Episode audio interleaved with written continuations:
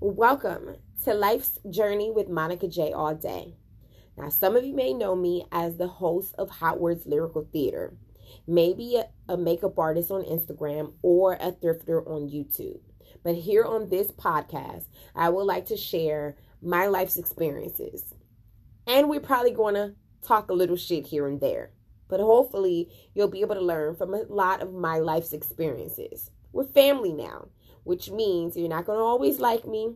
We're going to laugh. We're probably going to cry. But at the end of the day, it's nothing but love. I'll promise to be as transparent as possible. Always know this is a judgment free zone. So, with that being said, let's enjoy this thing called life together, okay? Until next time, love you. Mwah.